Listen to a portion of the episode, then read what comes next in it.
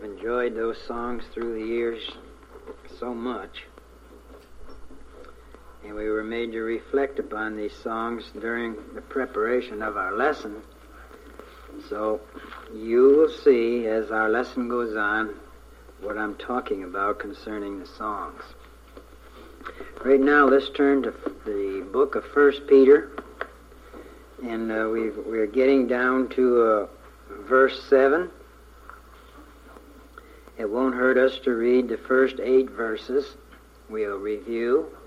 Sometimes, even in review, you're going to see something you hadn't seen before. But we'll just read them, and then we'll get into our lesson. Peter, an apostle of Jesus Christ, to the strangers scattered throughout Pontus, Galatia, Cappadocia, Asia, and Bithynia, elect according to the foreknowledge of God the Father, through sanctification of the Spirit, unto obedience and sprinkling of the blood of Jesus Christ, grace unto you and peace be multiplied. Blessed be the God and Father of our Lord Jesus Christ, which according to his abundant mercy hath begotten us again unto a lively hope by the resurrection of Jesus Christ from the dead, to an inheritance incorruptible and undefiled, and that fadeth not away, reserved in heaven for you, who are kept by the power of God through faith unto salvation, ready to be revealed in the last time, wherein ye greatly rejoice, though now for a season, if need be, ye are in heaviness through manifold temptations that the trial of your faith, being much more precious than of gold that perisheth, though it be tried with fire, might be found unto praise and honor and glory at the appearing of, uh, of Jesus Christ, whom having not seen ye love, and whom though now ye see him not, yet believing, ye rejoice with joy unspeakable and full of glory, receiving the end of your faith, even the salvation of your souls. Let's bow our heads. Father, we thank thee this morning that thou hast gathered us together in this place that thou hast given us to worship in. We thank you for the, the privilege and the liberty of being able to read thy word publicly. We also thank you that we can read it privately, and that no matter where we read it, our hearts still rejoice in the fact that it's thy word and that it's living bread to our own hearts and souls. We pray this morning for each one here that the Lord Jesus Christ will be raised again in their hearts and affections, the same with those who will listen by tape, that thy name will be honored and glorified. We pray in the name of our Lord Jesus. Amen. This is definitely a very rich portion of Scripture that we're in. Actually, we're down to verse 6. We had finished verse 5 last week, and we're with verse 6, wherein ye greatly rejoice, though now for a season, if need be, you're in heaviness through manifold temptations. We're going to talk about that now for a few moments. Last week, we talked about the keeping power of God. Inwardly, by the Holy Spirit indwelling the believer. Turn to 1 John 4, 4 through 6. Just a few pages to your right, 1 John 4, 4 through 6.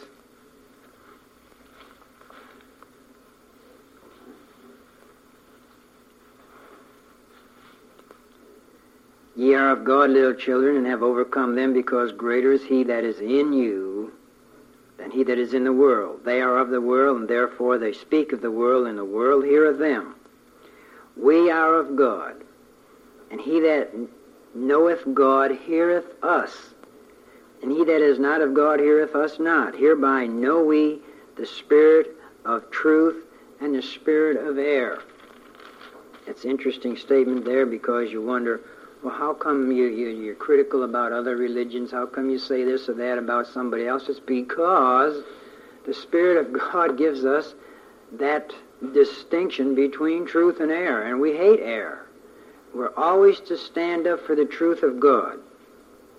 Now that was inwardly the Holy Spirit indwells a believer, and then outwardly the keeping power of God is by God's Word. Let's look at Ephesians 6, verse 17.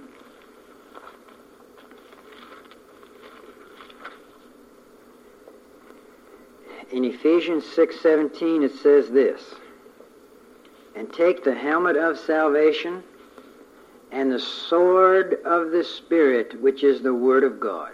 Very clear language. If you want a weapon of offense, it's going to be offensive, all right. I didn't mean it that way. But it is offensive and it's a weapon of offense. It's called the Word of God. This is our book. Now stay in the same chapter, but let's look at verses 11 through 16. Put on the whole armor of God, that ye may be able to stand against the wiles of the devil. For we wrestle not against flesh and blood, but against principalities, against powers, against the rulers of the darkness of this world, against spiritual wickedness in high places. And boy, you're not kidding. The high places are the big churches are the big denominations, are the big religions. That's what high places are, spiritually. And then Satan is the head of all of that.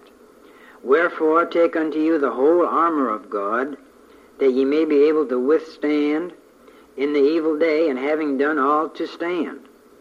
Stand therefore, having your loins girt about with the truth, having on the breastplate of righteousness, and your feet shod with the preparation of the gospel of peace Above all, taking this shield of faith, wherein you shall be able to quench all the fiery darts of the wicked.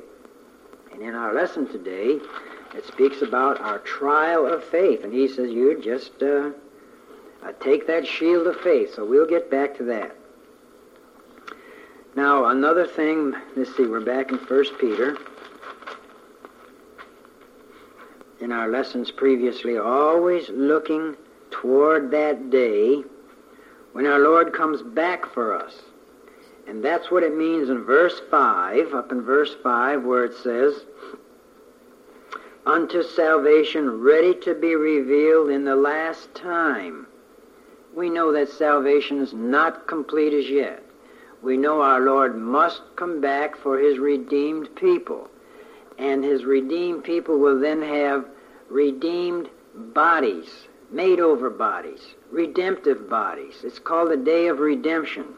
We'll have new bodies, even those in the grave. When the graves are opened, we'll have new bodies. Those that are alive and remain will have their bodies changed into the very same type of body that those that are dead in the graves will have. They will rise up together to meet the Lord in the air. We read those scriptures last week. That's old stuff with us.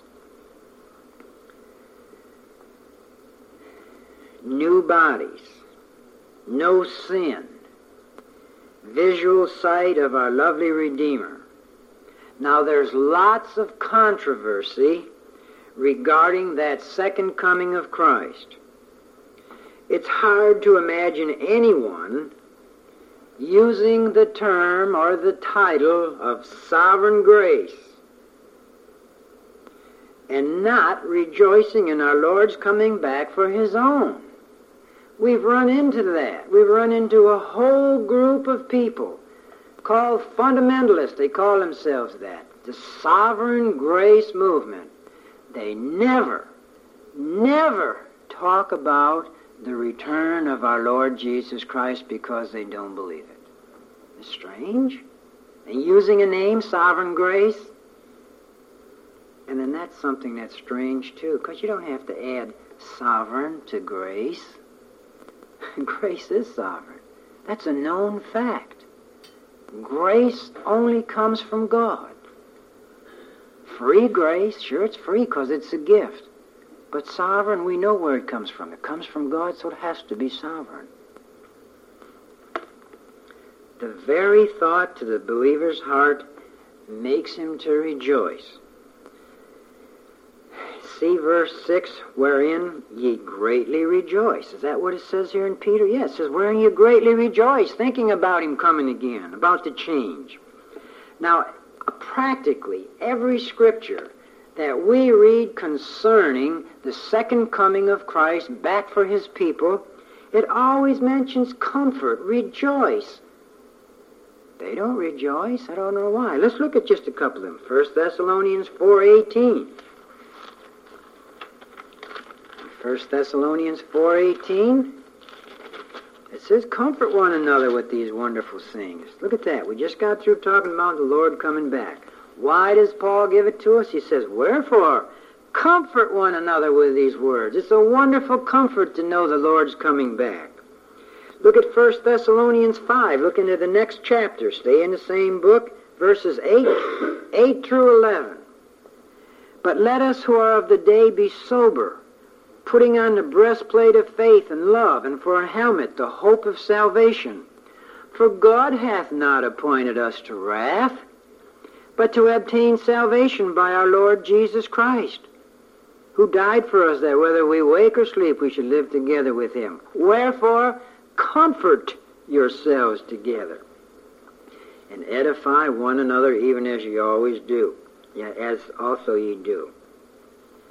Okay, turn to Second Thessalonians, the next book at chapter 2 and verses 1 and 2. It says, Now we beseech you, brethren, by the coming of our Lord Jesus Christ, and by our gathering together unto him, that ye be not soon shaken in mind, or be troubled, and neither by spirit, nor by word, nor by letter as from us, as that the day of Christ is at hand. He's telling you now the Lord's coming, and some of you have got some worries. You got some fears because somebody wrote you a letter, or somebody's over there preaching in your pulpit telling you that the day of Christ is already here. You're going to go through the tribulation. Okay, jump down to verses 13, and we read from 13 to 17.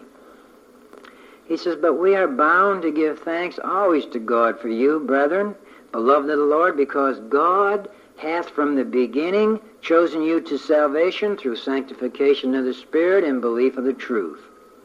Whereunto he called you by our gospel to the obtaining of the glory of our Lord Jesus Christ. Therefore, brethren, stand fast and hold the traditions which you have been taught, whether by word or our epistle. Oh, you mean traditions count? Yeah. Traditions of Paul not the church, not a bunch of rules made by men, but by the apostle to the Gentiles. Traditions from Paul's gospel. And now our Lord Jesus Christ himself, and God, even our Father, which hath loved us, and given us everlasting consolation and good hope through grace, comfort your hearts and establish you in every good work. Here we are again comfort your hearts. You've got everlasting consolation, good hope. Would you have good hope and everlasting consolation if you knew that the tribulation was just around the corner and that we were going to go through it? No hope there. That's despair. You say, oh, God could keep us. Yeah, it doesn't tell us that in Revelation. It says that the saints are going to lose their heads. It says that Antichrist is going to overcome them. But that's not our portion for this particular dispensation. Our Lord's going to come back and take that church out. Mysterious? Yeah. Never been done before? No, but examples have been. Elijah taken up in a chariot. Another one in the early uh, Enoch, just taken to be with the Lord bodily. Illustrations. Okay, now there will be a tribulation time in this world. The, the best definition of the tribulation is found in Matthew 24, where our Lord is speaking to the disciples and to people there again just before the crucifixion, just before Gethsemane.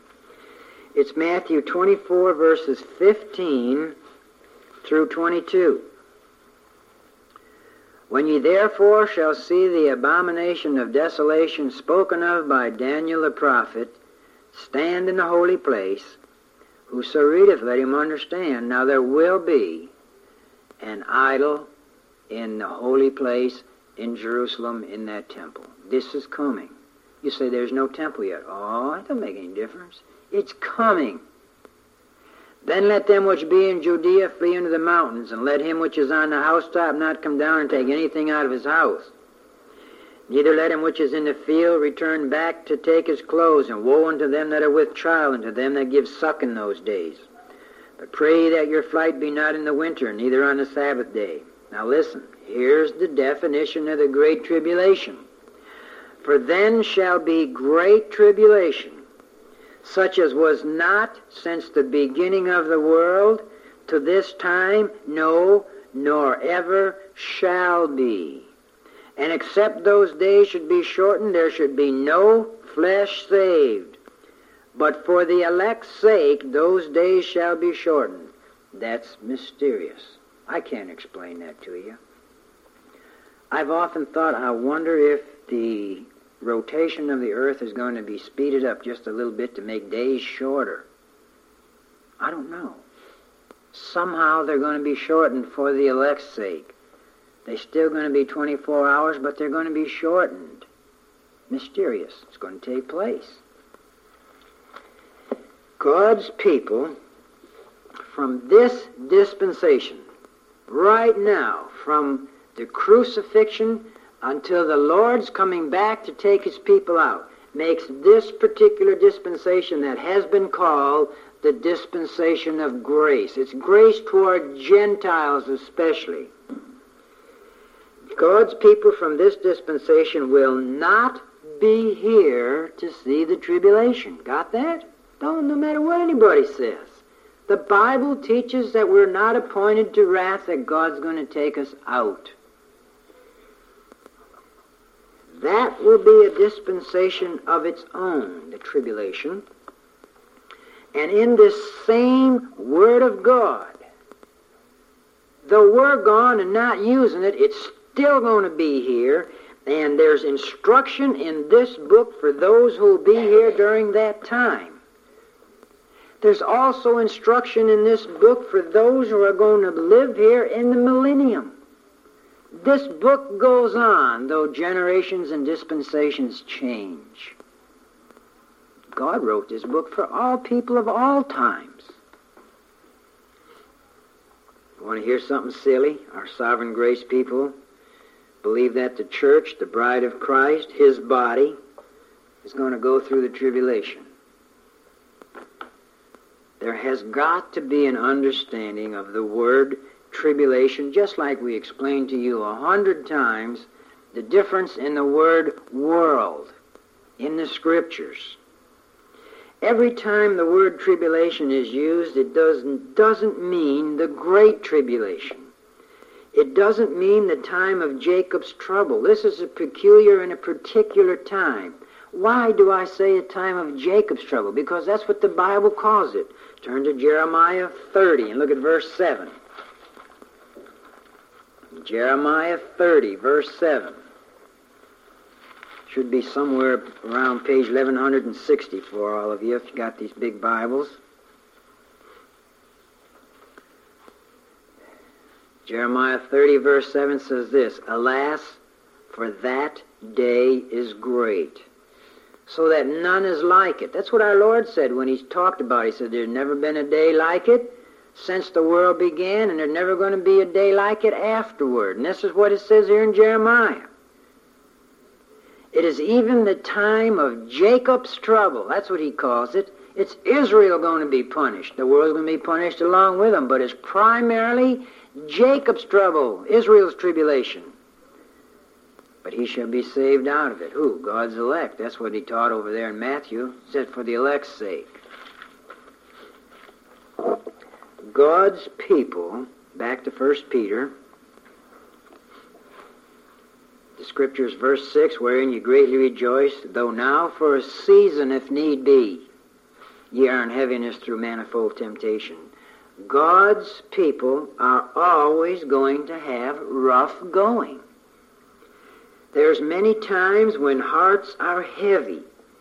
And Peter says, because of many temptations through manifold temptations, he says. All of this because we live in a hostile world that hates God's people. Say, oh, that sounds like such a cover-all statement. Where do you get that?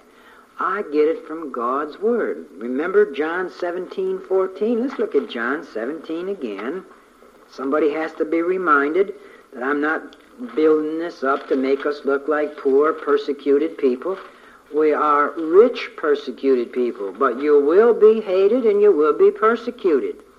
John 17, 14, the Lord says, I have given them thy word, and the world hath hated them, because they are not of the world, even as I am not of the world. That clear?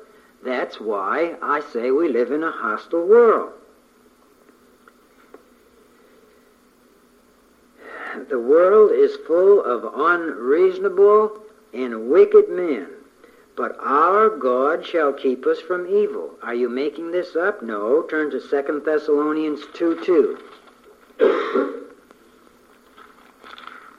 2 Thessalonians 2 2.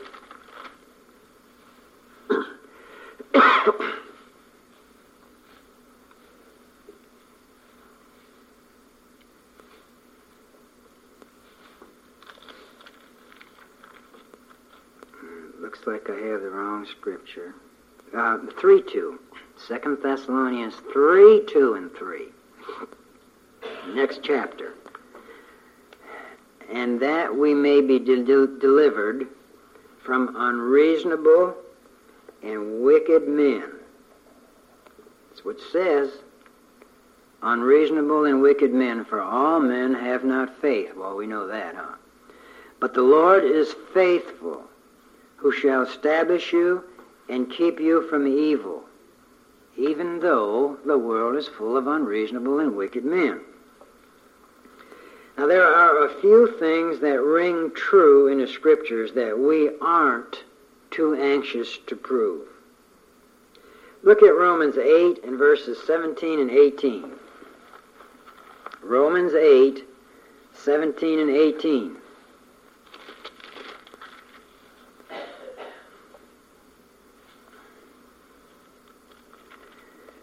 It says, And if children, then heirs, heirs of God, and joint heirs with Christ. Here's the part now. Here it is. You got to take this with the other. If so be that we suffer with him, that we may be also glorified together.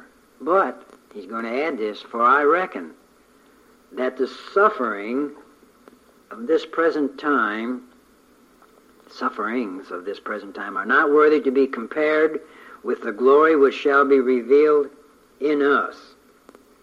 Another scripture very similar to this, 2 Timothy 3:12.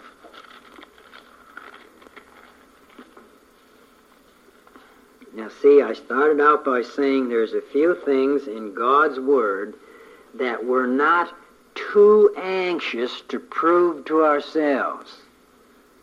2 Timothy 3:12. Yea, and all that will live godly in Christ Jesus shall suffer persecution. You say, hey, I haven't suffered nothing. Well, maybe you're not living godly. It does say live godly, doesn't it?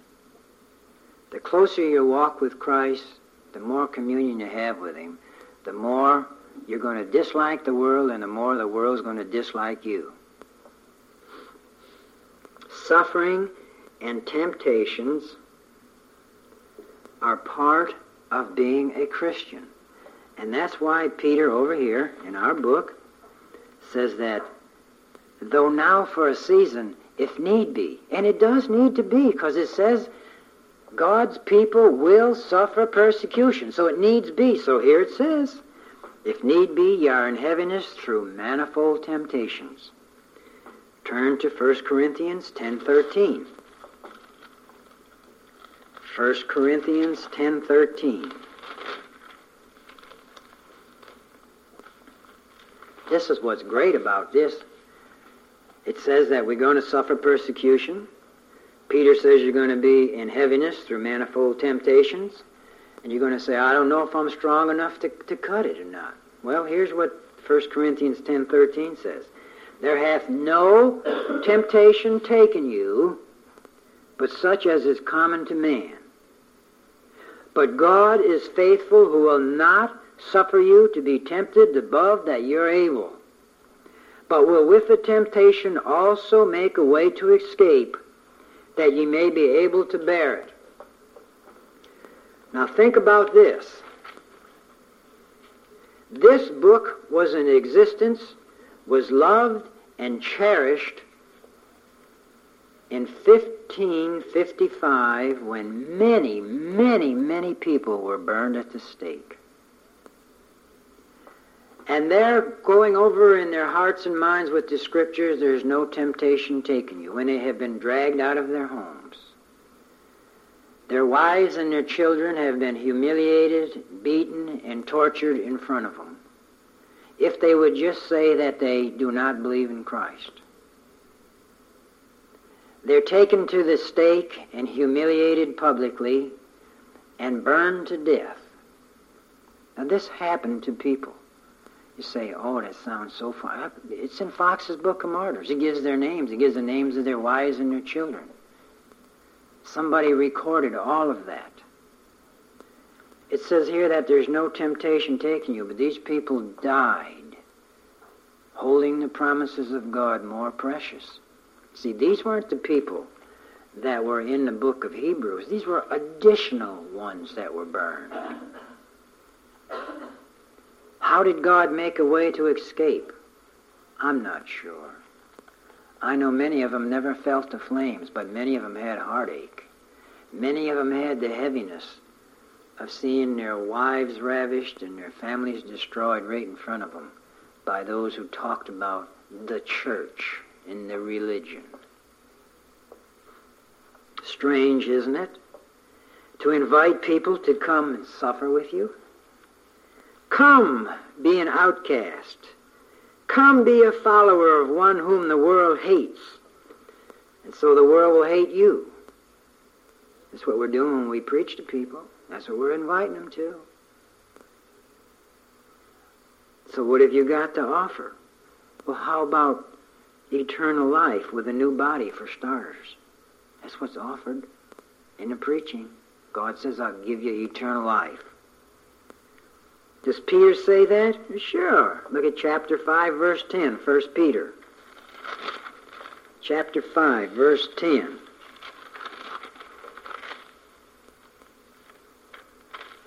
But the God of all grace, who hath called us unto his eternal glory by Christ Jesus, after that ye have suffered a while, make you perfect, establish, strengthen, settle you.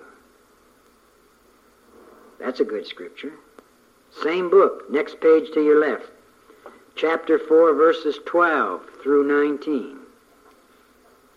Beloved, think it not strange concerning the fiery trial which is to try you, as though some strange thing happened unto you.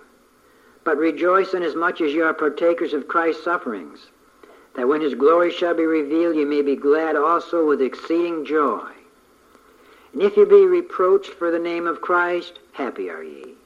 For the Spirit of glory and of God resteth upon you. On their part he's evil spoken of, on your part he's glorified. But let none of you suffer as a murderer, or as a thief, or as an evildoer, or as a busybody in other men's matters. Can you imagine? Can you imagine linking a busybody with a murderer? Boy, God has some interesting comparisons in here, huh? Let none of you suffer as a murderer, let none of you suffer as a busybody. You know, God's thoughts are not our thoughts, and our thoughts aren't His. I'm just reading what's in this book. And yet, if any man suffer as a Christian, let him not be ashamed, but let him glorify God on his on this behalf. For the time is coming that judgment must begin at the house of God. And if it first begin at us, what shall the end be of them that obey not the gospel of God? And if the righteous scarcely be saved, where shall the ungodly and the sinner appear? Wherefore let them that suffer according to the will of God commit the keeping of their souls to him and well doing is unto a faithful Creator. Okay, there's our answer to those that were burned at the stake. they committed their souls unto him as one that would keep them well.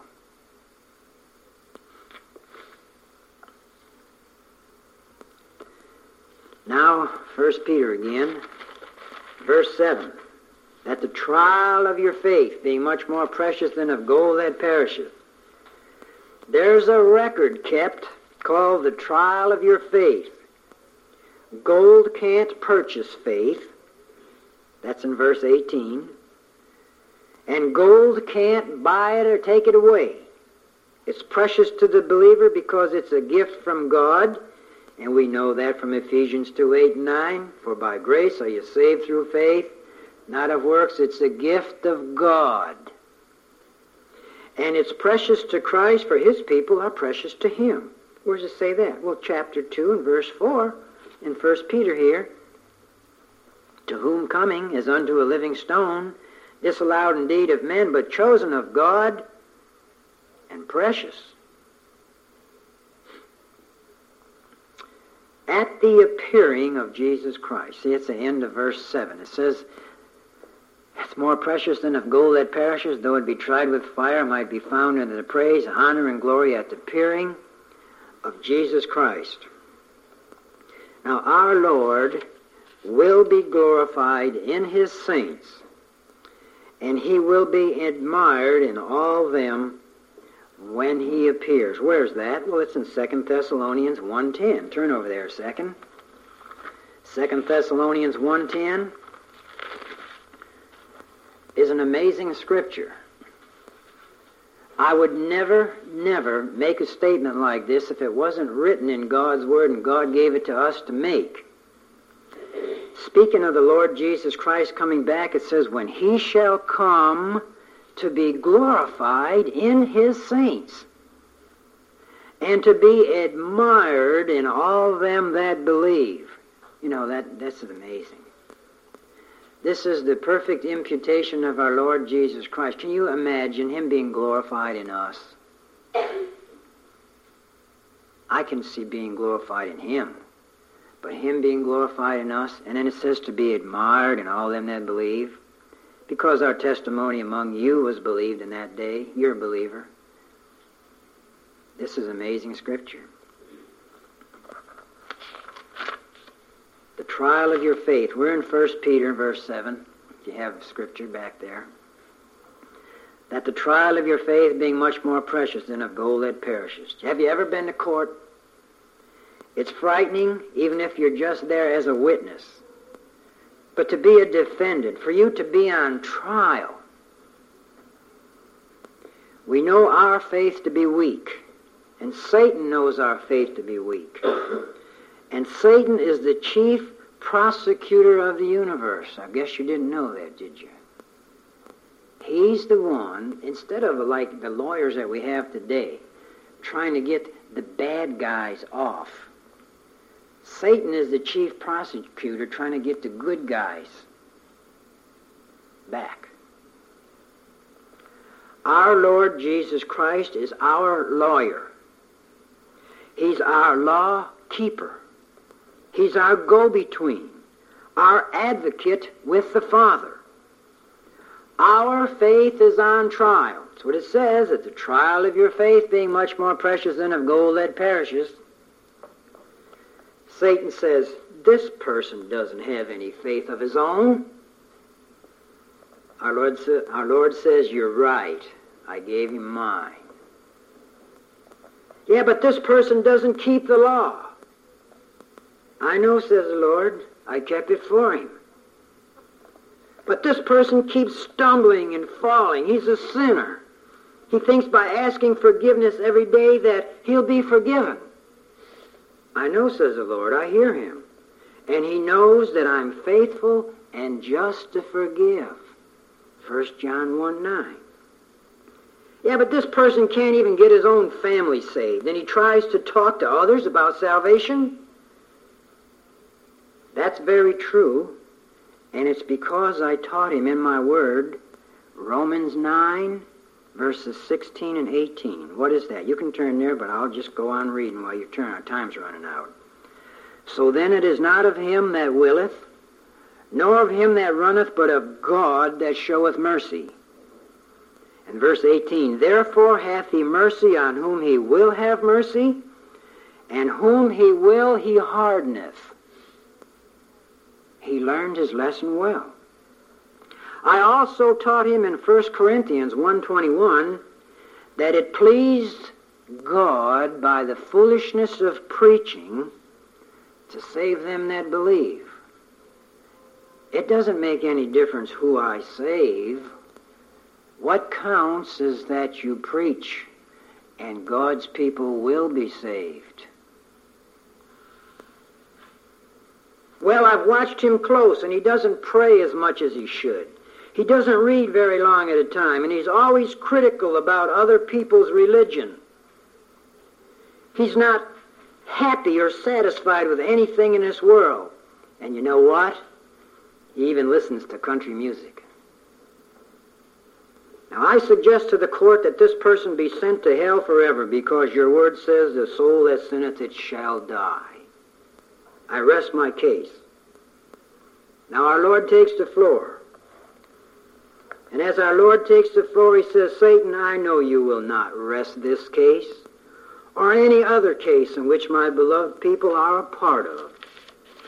You are the accuser of the brethren, and you accuse them day and night before my throne. You know that scripture? Turn quickly. Revelation 12:10. Revelation 12:10. I want you to read this one. And I heard a loud voice saying in heaven, Now is come salvation and strength in the kingdom of our God and the power of his Christ. For the accuser of our brethren is cast down, which accused them before our God day and night.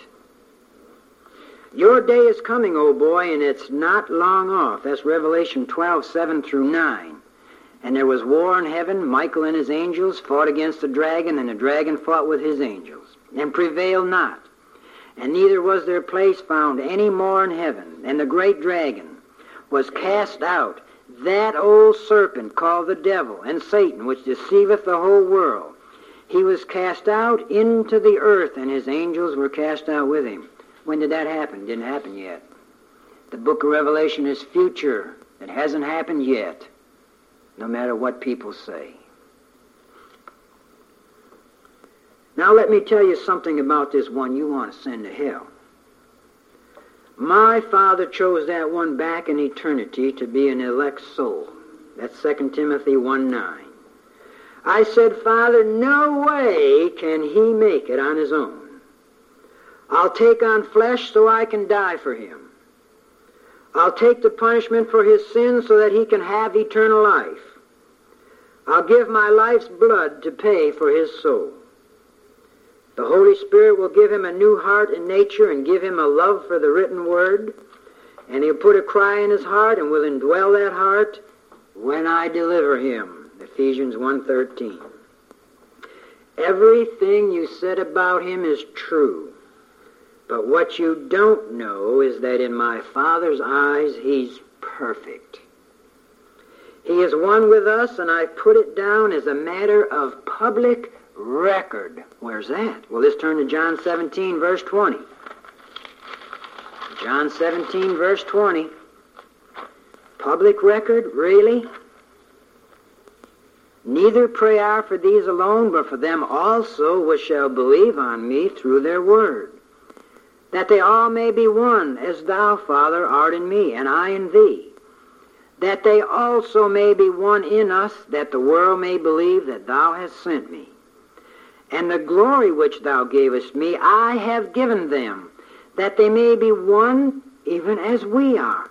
I in them, thou in me, that they may, may, may be made perfect in one, and that the world may know that thou hast sent me and hast loved them as thou hast loved me. Now, who shall lay anything to the charge of God's elect? Where's that found in the Bible? It's in Romans 8, 33. I'll have to look into that country music charge, though. I know he loves those country hymns by Brother Hale. And that's how we're going to close this little Bible lesson today with Brother Hale singing Mercy bestowed on page 12. Brother Hill? A little yellow songbook, page 12. Mercy bestowed We'll finish our lesson today.